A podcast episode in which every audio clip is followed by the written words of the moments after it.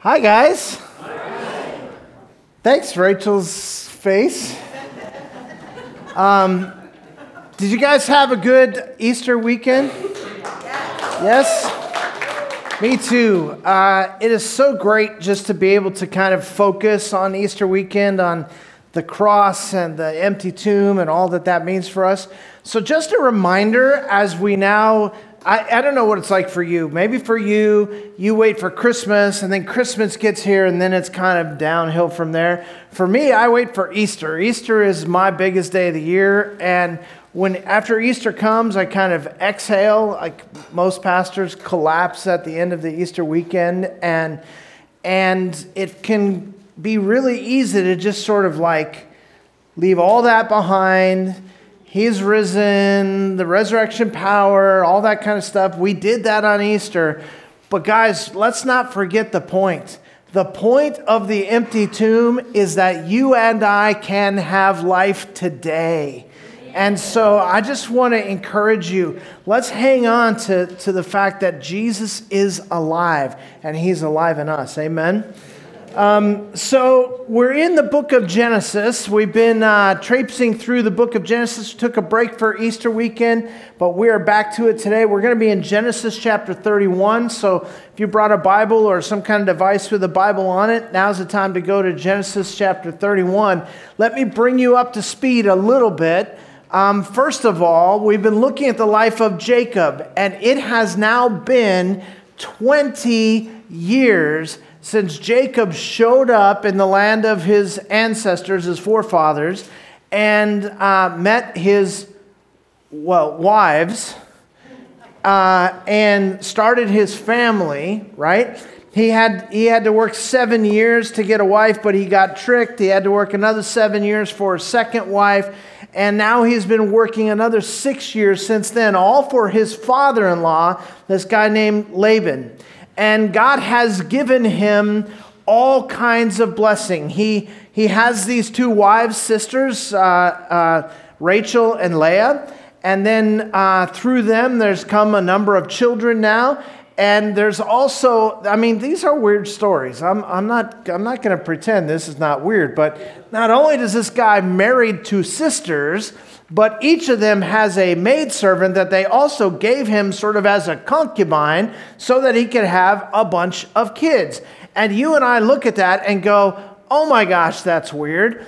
Oh my gosh, that's strange. That can't be how God does stuff. And all I can say is, apparently, sometimes He does. Uh, these 12 tribes of Israel come out of these four women, the wives of Jacob. And God has been blessing Jacob. And God has been increasing his wealth. And God has been honoring his hard work and all of that kind of stuff. And now there's a slew of children. Um, we know about 12 sons that he has, but there's also a bunch of daughters. A couple of them get mentioned in the story, but they don't show up in the genealogies and we don't hear a ton about them. But now this is becoming a really big family he has this father in law whose name is Laban, who is not only his father in law, but also his boss.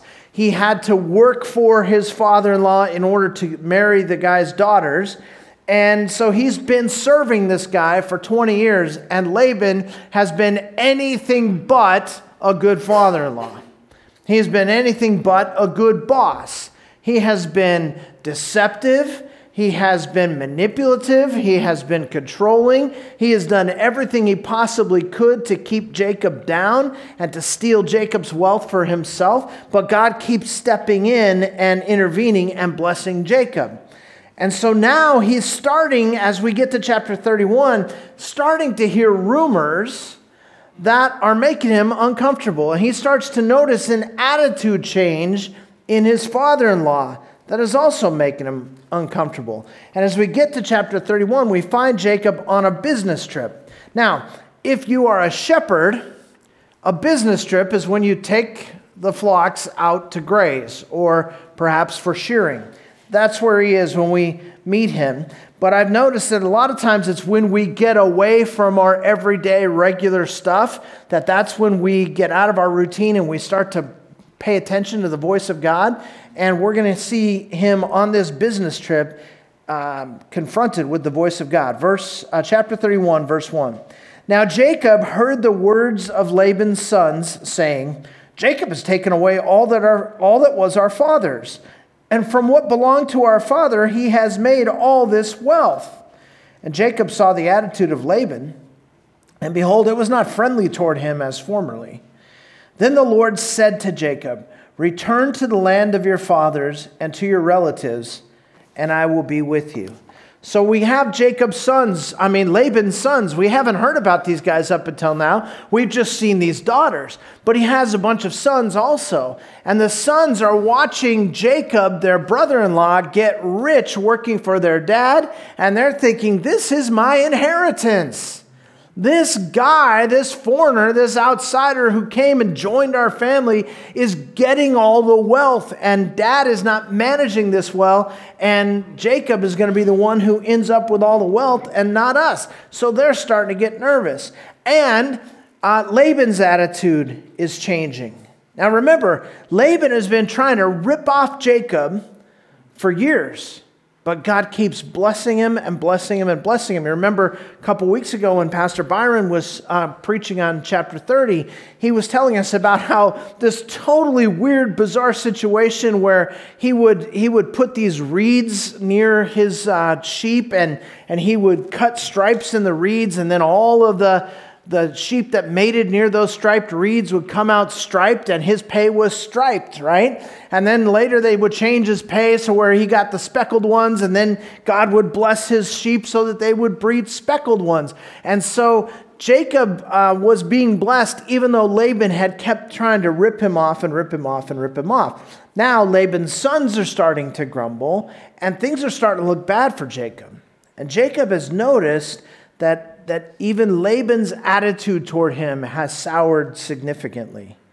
And that's when God steps in and speaks to Jacob in verse 3. Then the Lord said to Jacob, Return to the land of your fathers and to your relatives, and I will be with you. It's time to go back. It's time to go back to the promised land. It's time to go back and start to experience this promise that God had made to Abraham and to Isaac and now to Jacob. It's time to go back to your father's household. Remember, he's been gone for 20 years. Why did he leave? Because his brother wants to kill him, right? He stole his brother's blessing. And his brother got significantly upset about that and said, You know what? If, I, if it's the last thing I do, I'm going to strangle the life out of that fool. And he decides he is going to kill him one way or another. And so he takes off and he leaves, remember, with just the clothes on his back. He's running for his life. When he left, he was in serious danger. He had committed a serious crime and they were after him. And so now God comes to him and says, Hey, I think it's time for you to go back. Now, a lot has changed in Jacob's life in 20 years. But he has no idea if anything's changed back home. God says, I want you to go back there, he's thinking, well, that's the place I ran from. I may get back there and find wanted posters with my face on them all over town. My brother may still be just as mad as he ever was. I mean, my father's men might be out looking for me. I, I don't know what's going to happen. So he stayed away for 20 years. And I think probably he had to work for his wives for 14 years, but these last six years, I'm guessing he was just afraid to go back. And he probably wondered if he was ever going to go back. But now God has spoken to him. And God has given him absolutely crystal clear direction. Now he is being commanded to go back. So, what will he do? Will he obey God and go back and face Esau? Or will he go his own way and have to face Laban and his sons and deal with that situation? This turns out to be a pivotal, pivotal moment in Jacob's life. And because we know the story, we know that this also turns out to be a pivotal moment in all of human history. See, it seems like just another day when he got up this morning. It seemed like just another day. He's out taking care of the sheep, doing his thing, when suddenly God speaks to him. And when the Word of God comes to you and it's crystal clear and it speaks to your exact situation and you know exactly what it is that God wants you to do, that becomes a pivotal moment. And you may not have any idea how pivotal that moment is going to be in your life. You may not have any idea how significant that moment might be in the lives of other people. But let me just tell you something. When God speaks to you and you know it's the voice of God and He's crystal clear, that is a pivotal moment. What you do in that moment is going to, discer- is going to determine a whole lot. Now, Jacob has a hard decision to make. God's word is clear to him. But it's one thing to know God's will, and it's another thing to actually live by it.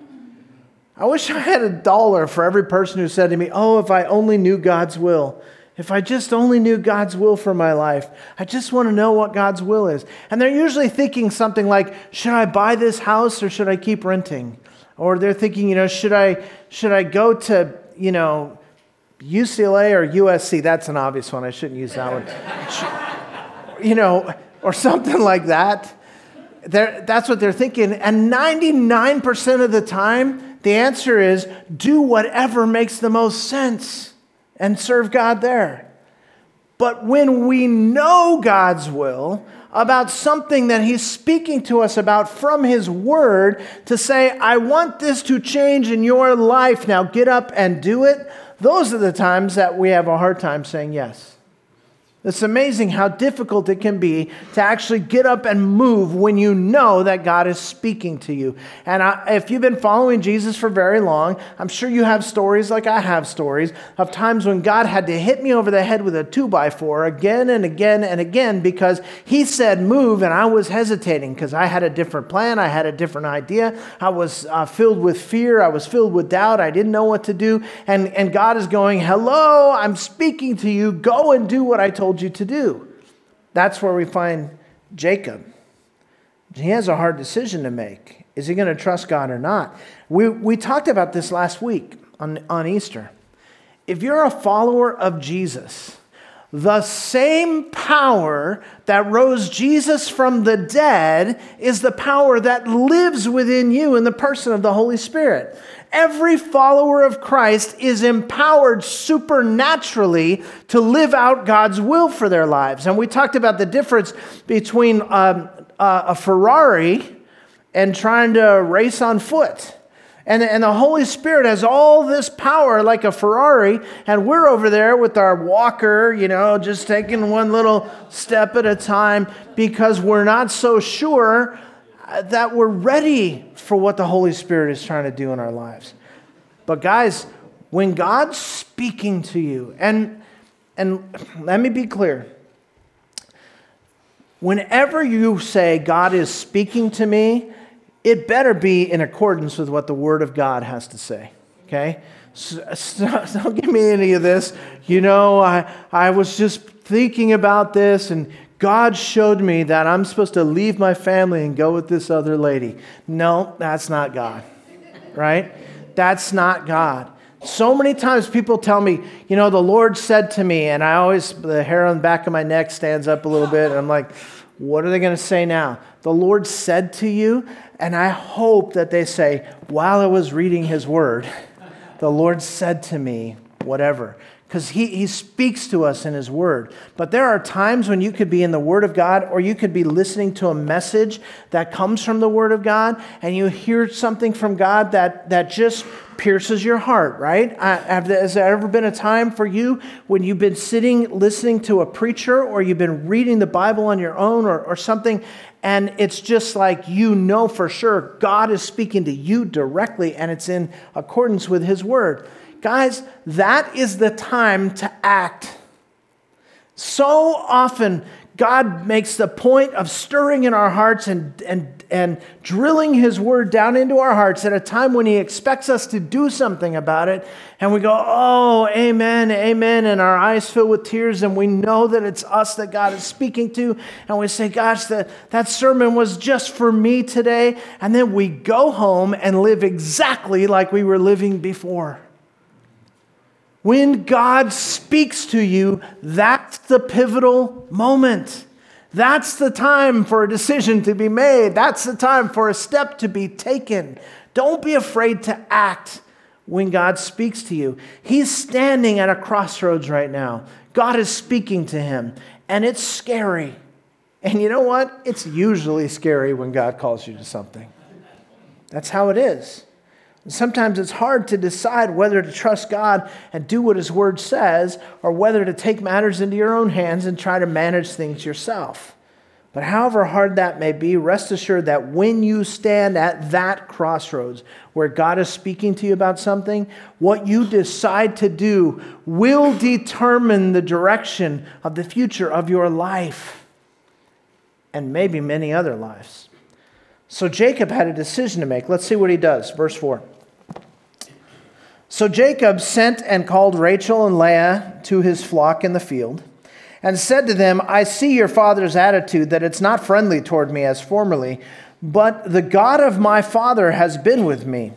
You know that I have served your father with all my strength. Yet your father has cheated me and changed my wages ten times.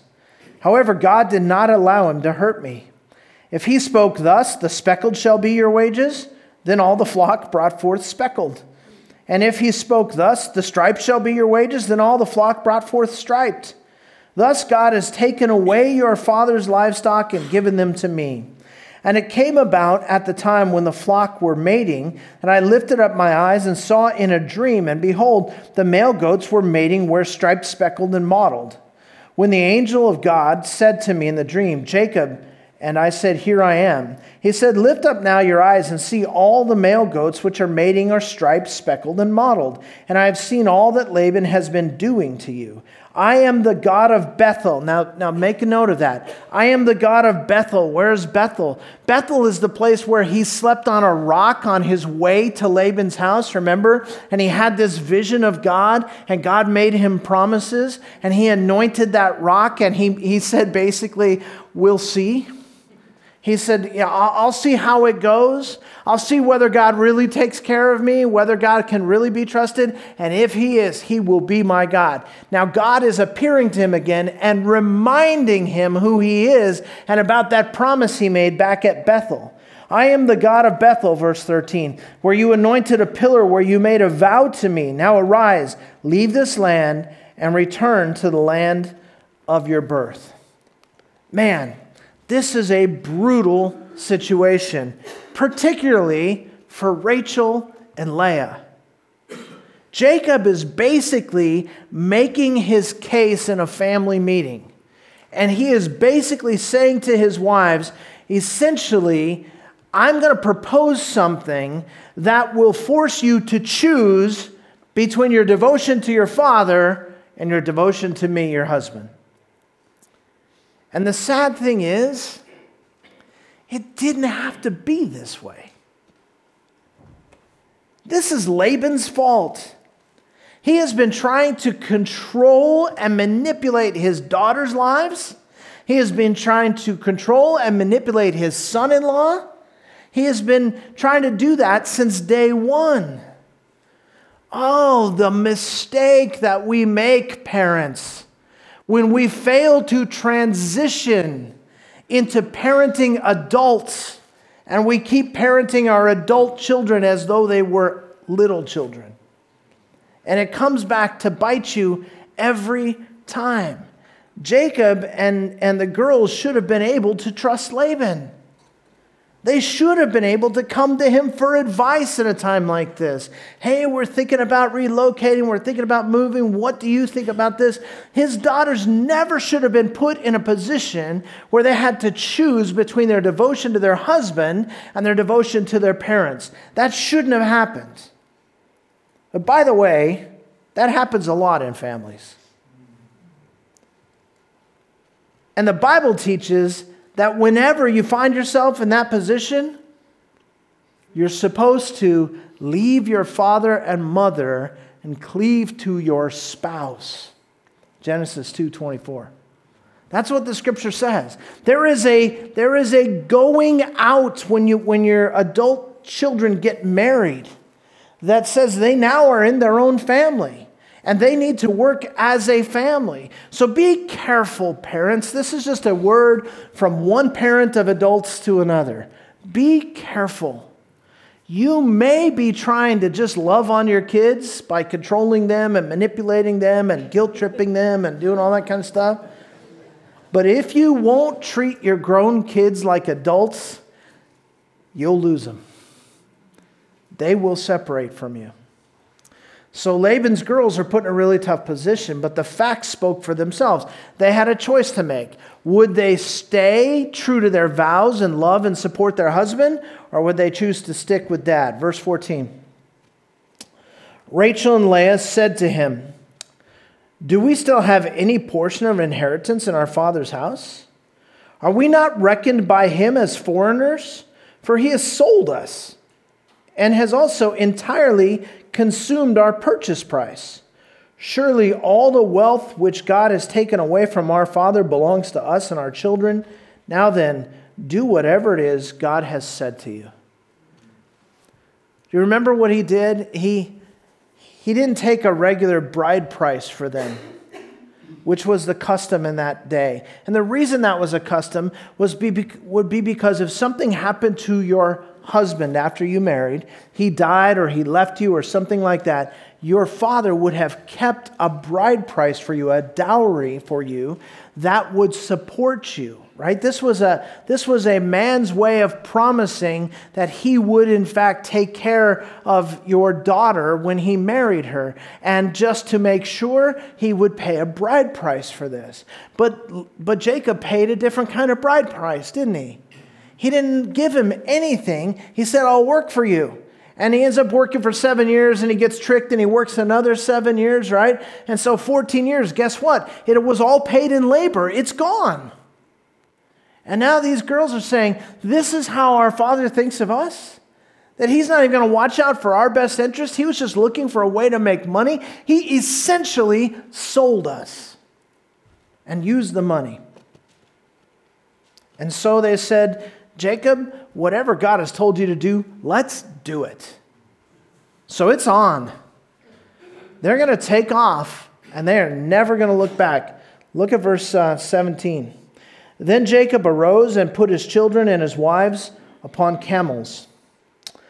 And he drove away all his livestock and all his property which he had gathered, his acquired livestock which he had gathered in Padan Aram, to go to the land of Canaan to his father Isaac. Let's stop there for a second. That's, the, that's telling us the big picture of what's about to happen.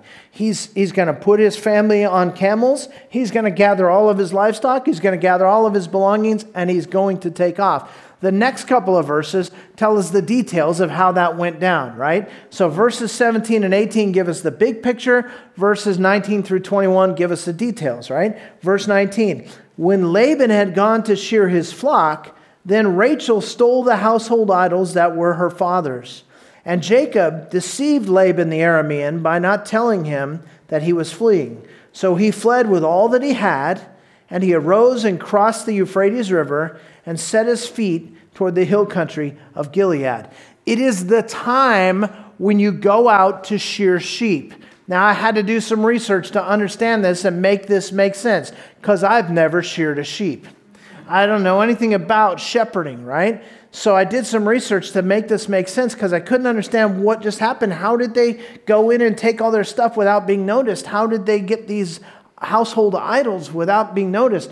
What I found is that in, in the ancient Near East, during sheep shearing season, it would actually be a festival. You would go out into the wilderness where the sheep were pasturing, and everyone from the household would go and all of the workers would be there and all the family would be there and it was a giant feast that you would celebrate that you were shearing the sheep and getting all of this wool which was going to make you such a profit and all that kind of stuff. So literally what happened was at this time everybody was gone from the compound. And when they got when god told him it's time for you to go if you're a sports fan maybe you'll appreciate this. 1984 the baltimore colts loaded up like 50 moving vans at 10 o'clock at night and left Baltimore and became the Indianapolis Colts. And no one knew. They woke up in the morning and said, What happened to the Colts? they were gone. That's basically what happened here. They, they, they, in the middle of the night, they went when nobody was looking, they gathered all the stuff, and they hightailed it. And they got a head start because they knew that it would be days before they came back in from the sheep shearing festival to where they would see what had happened. Now, verse 19. When Laban had gone to shear his flock, then Rachel stole the household idols. I already read you that, sorry. Um, verse 22. When it was told Laban on the third day that Jacob had fled, so three days before he finds out, it was told Laban on the third day that Jacob had fled. Then he took his kinsman with him and pursued him a distance of seven days' journey. It took him seven days to catch him. And he overtook him in the hill country of Gilead. God came to Laban the Aramean in a dream of the night and said to him, Be careful that you do not speak to Jacob, either good or bad. Laban caught up with Jacob now Jacob had pitched his tent in the hill country, and Laban with his kinsmen camped in the hill country of Gilead. Then Laban said to Jacob, What have you done? By deceiving me and carrying away my daughters like captives of the sword. Why did you flee secretly and deceive me, and did not tell me so that I might have sent you away with joy and with songs, with timbrel and with lyre? And did not allow me to kiss my sons and my daughters, meaning his grandchildren. Now you have done foolishly. It is in my power to do you harm. But the God of your fathers spoke to me last night, saying, Be careful not to speak either good or bad to Jacob. Well, he's already broken that rule, right? Um, but, but that's a, a colloquialism. It basically means be careful, don't mess with Laban. That's basically what God is saying, or with Jacob, sorry. Now you have indeed gone away because you longed greatly for your father's house, but why did you steal my gods? Then Jacob replied to Laban, Because I was afraid, for I thought you would take your daughters from me by force. That's the answer to the first question. Why did you leave without telling me? Now, the second question Why'd you take my gods? The one with whom you find your gods shall not live. In the presence of our kinsmen, Point out what is yours among my belongings and take it for yourself. For Jacob did not know that Rachel had stolen them. Wah, wah, wah. now there's going to be trouble, right? Basically, he says, I didn't steal your stupid gods. Now, by the way, let me just, on a little side note, say this if you serve a God who can be stolen, it's not much of a God. If you, if you serve a God who can be hidden, that's not much of a God. Isn't it great to know that we live in a, in a modern society where we don't worship idols?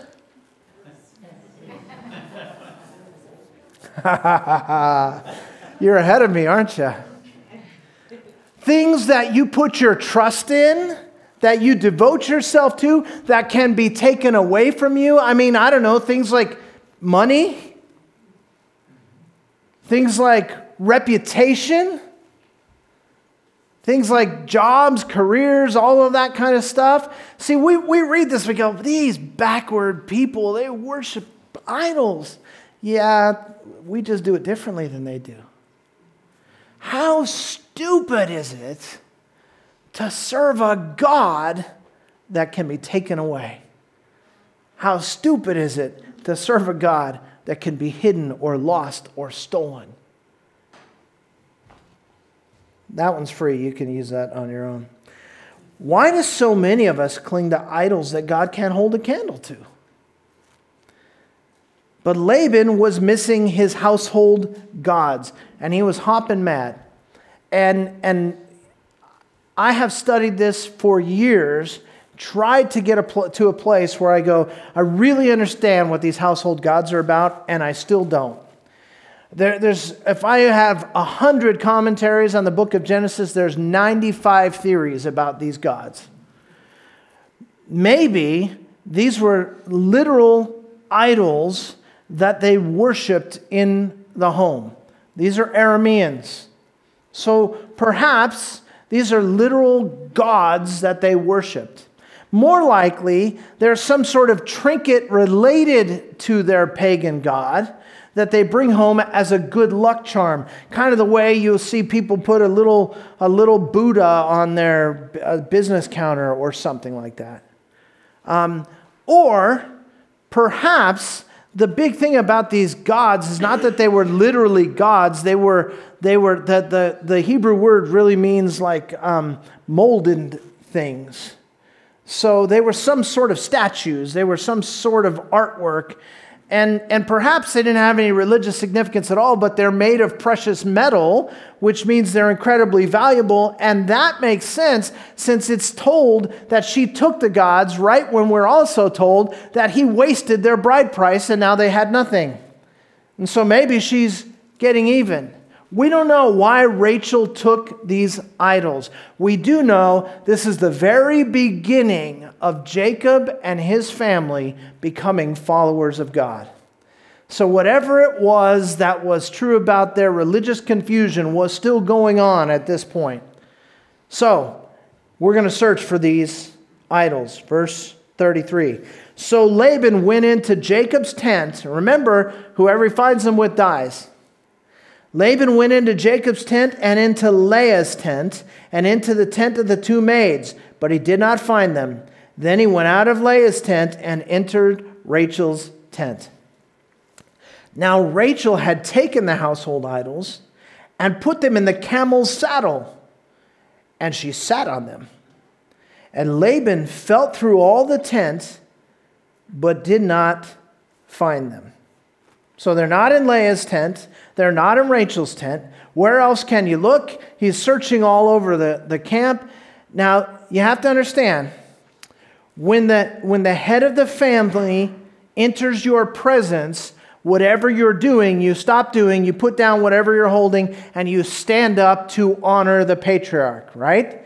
So, the appropriate thing for her to do would have been to climb off of this camel and stand up in her father's presence, but she knew what he was looking for and she knew where they were hidden, right? And she doesn't want to get caught. So she's not going to stand up. Verse 35. Then she said to her father, Let not my Lord be angry that I cannot rise before you, for the manner of women is upon me. So he searched but did not find the household idols. Okay?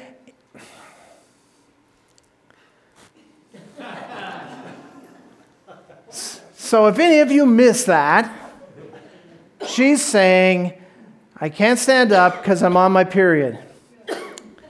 Now, you say, does the Bible really say that? Read your own Bible. I, you, you think I want to bring this up in the sermon? You think this is what I want to talk about right now? I'm a guy. I don't ever want to talk about this. But there it is, right in the Bible. Rachel needed an excuse, so she came up with one that makes men shut up every time. she says, The manner of women is upon me. And he goes, uh, uh, uh, Go talk to somebody else. And, and that's how she manages to avoid this problem. Now, I'm not going to suggest that any woman since then has ever used this as an excuse for anything, but whatever.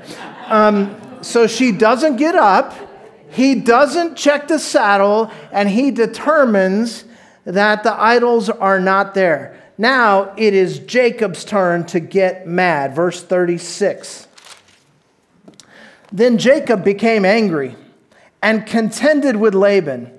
And Jacob said to Laban, what is my transgression? What is my sin that you have hotly pursued me? Though you have felt through all my goods, what have you found of all your household goods?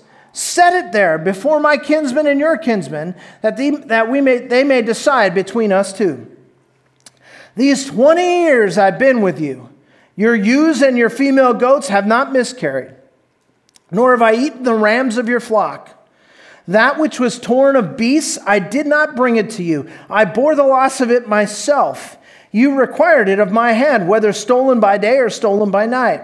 Thus I was By day the heat consumed me, and the frost by night, and my sleep fled from my eyes. These 20 years I have been in your house. I served you 14 years for your two daughters, and six years for your flock, and you changed my wages 10 times. If the God of my father, the God of Abraham and, and the fear of Isaac, had not been for me, surely now you would have sent me away empty handed. God has seen my affliction and the toil of my hands, and he rendered judgment last night. Let me summarize that speech. Jacob says, Dude, you have been ripping me off for 20 years. Every time I started to make a profit, you changed my pay plan. Every time I started to do well, you intervened. I have never insisted on my rights. I have always done what was best for your business. I have taken great care of your daughters. Uh, and the whole time, you have been a dirtbag of a father in law. And you have been a dirtbag of a boss the entire time. And if it hadn't been for God's hand on me, I would be leaving here penniless.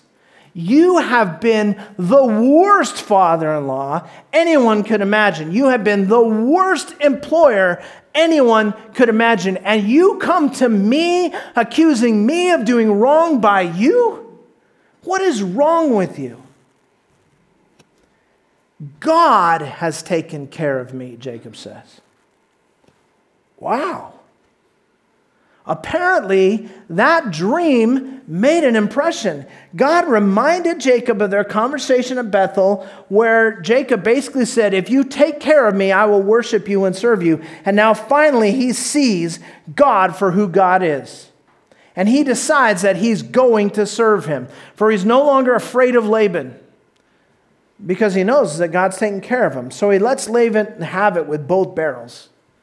And when he's finished blasting him, I bet you could have heard a pin drop in the camp.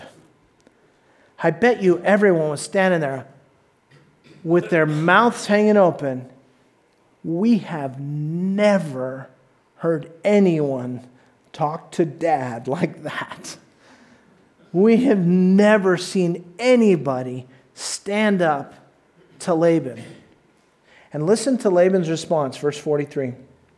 Then Laban replied to Jacob, The daughters are my daughters. The children are my children, and the flocks are my flocks. And all that you see is mine. But what can I do this day to these my daughters and to their children whom they have borne? He hasn't changed a bit. He's, he's still this narcissistic, callous dirtbag. He goes, All of this is mine. You talk about your wives, those are my daughters. You talk about your children, those are my grandchildren. I'm the patriarch of this family. You talk about these flocks, these are my flocks. You would have nothing if it wasn't for me. And they're just going back and forth. And Laban is not backing down. He is still the same colossal jerk he was before Jacob confronted him. But I bet he looked around and I bet he saw that he had no support because everybody knew it was true. Jacob finally stood up to him. His daughters and his grandkids had turned their backs on him. So, what could he do? That's what he basically said. What am I supposed to do? Kill my own children? Verse 44. So, come now, let us make a covenant, you and I and let it be a witness between you and me. Then Jacob took a stone and set it up as a pillar. Jacob said to his kinsmen, Gather stones. So they took stones and made a heap, and they ate there by the heap. Now Laban called it something, but Jacob called it Galeed. Laban said, This heap is a witness between you and me this day. Therefore it was named Galeed. And Mizpah, for he said, May the Lord watch between you and me when we're absent from uh, the other. If you mistreat my daughters, or if you take wives besides my daughters, although no man is with us, God is witness between you and me. Laban said to Jacob, Behold this heap, and behold the pillar which I have sat between you and me. This heap is a witness, and the pillar is a witness, that I will not pass by this heap to you for harm, and you will not pass by this heap and this pillar to me for harm. The God of Abraham and the God of uh, Nahor and the God of their father judge between us. So Jacob swore uh, by the fear of his father Isaac. And Jacob offered a sacrifice on the mountain and called his kinsmen to the meal, and they ate the meal and spent the night on the mountain. Early in the morning, Laban arose and kissed his sons and his daughters and blessed them. Then Laban departed and returned to his place. And by the way, this is the last mention of Laban in the whole book of Genesis. There, there are no stories about the grandkids' high school graduation and Laban came back for that. No stories about family reunions or the, the kids' weddings and, and Laban's role in the family. He missed out on everything because he had to make everything about him. He had to take advantage of his own family. He had to use the people he should have loved. He just had to. He had to be large and in charge all the time. Even when his kids were grown, he had to be the boss of their lives, and it cost him everything. Laban loved things and used people, and it's supposed to be the other way around. So we say goodbye to Laban here in chapter 31, but we also get to say hello to Jacob. We get to say hello to the new Jacob, the Jacob we've been waiting for. He's born in this chapter. Things are going to be different for him from here on out. Something has changed in his relationship with God. He's in the process of going from knowing about God to knowing God. And when that happens, everything changes. It's been 20 years for Jacob. 20 difficult years. But God has not wasted one hour of those 20 years. Romans 8 tells us that God causes all things to work together for good to those who love him, to those who are called according to his purpose, that he might conform us to the image of his son. I don't want us to miss this. Jacob learned something during these 20 years of struggle. First of all, Jacob the deceiver started to see deception from the other side and realize what that was all about. And although Jacob had to suffer some injustice at the hands of his father in law, he has also learned the hard lessons and gained the character that one can only gain by going through difficulty. And now there's a new chapter in his life. Oh, he's not going to be perfect. Don't misunderstand me. That would be boring. He's not going to be perfect, but at least now he's on his way to becoming a man of God. His trials aren't over, but his life is getting back on track. As he leaves Laban and he heads for the promised land, he is, he is going with God's blessing. And that's going to make all the difference. He stood at the crossroads and he chose to say yes to God. What crossroads are you standing at? What do you need to say yes to God about, but it's scary and it's confusing and it's murky in the distance and you're not so sure and it's going to be hard for you? Let me ask a question this way Do you know God or do you just know about Him? Are you following God? Or are you just going to give lip service to Him, mention His name from time to time, and, and live as though He doesn't exist? Jacob had been doing that for a long time. But today he stands at a crossroads. You and I will never know how great a life can be until we make the right decision at those crossroads of life when God is speaking to us and we know what His will is and we need to have enough trust in Him to do it. We're never going to know what abundant life is all about until we begin to walk on the path that He calls us to. And that's going to take a decision on your part because He won't force it, He gives you free will. You may have made some bad choices at important crossroads already in your life. In fact, if you haven't, Well, you have. We've all made some bad choices at important crossroads. We've all had some time where, where God's will was clear in one direction and we went in the other direction. Let me just encourage you for a second. That doesn't mean the game is over. There's more crossroads ahead. There's going to be more opportunities where God is going to keep speaking to you because He loves you. And you're going to have a choice about which road to take again. Now, that may not undo the damage from the crossroads you missed in the past, but you have a future. And God didn't give up on you when you made some wrong choices. I have never known anyone who chose to truly follow Jesus who was sorry. Perhaps you find yourself at a crossroads of some sort in your life in this season, right now, today. What choice are you going to make? I'm not talking about, you know, should I buy a Honda or a Toyota? I'm not talking about should I wear a blue shirt or a gray shirt. I'm talking about God is speaking to me and I know something needs to change in my life. What decision are you going to make here? Because we're going to watch Jacob's life from this point on, and we're going to see God do miracles. We're going to see God do amazing things.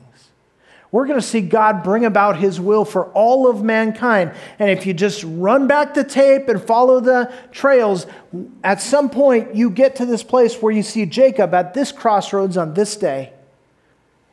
And his choice to follow God made all the difference. Which direction are you going to walk? Robert Frost, two roads diverged in a wood, and I I took the one less traveled by. And that has made all the difference. I think he maybe had read Jacob's story. Let's stand and pray together.